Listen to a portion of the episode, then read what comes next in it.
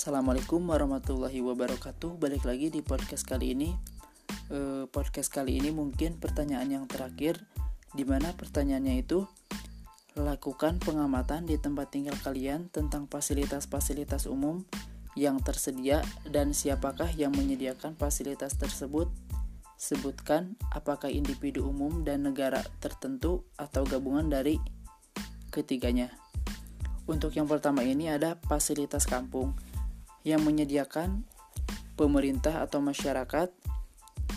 Yang kedua ini ada posis kamling masyarakat, masjid masyarakat, untuk sekolah pemerintah, untuk tempat ngaji pribadi, untuk tempat pembuangan sampah yang menyediakan masyarakat, untuk lapangan olahraga yang menyediakan pemerintah dan masyarakat, untuk balai kampung RT atau RW pemerintah, untuk WPID pemerintah dan untuk MCK mandi cuci kakus pemerintah.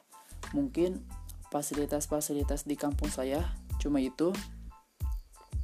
E, kurang lebihnya saya mohon maaf. Assalamualaikum warahmatullahi wabarakatuh.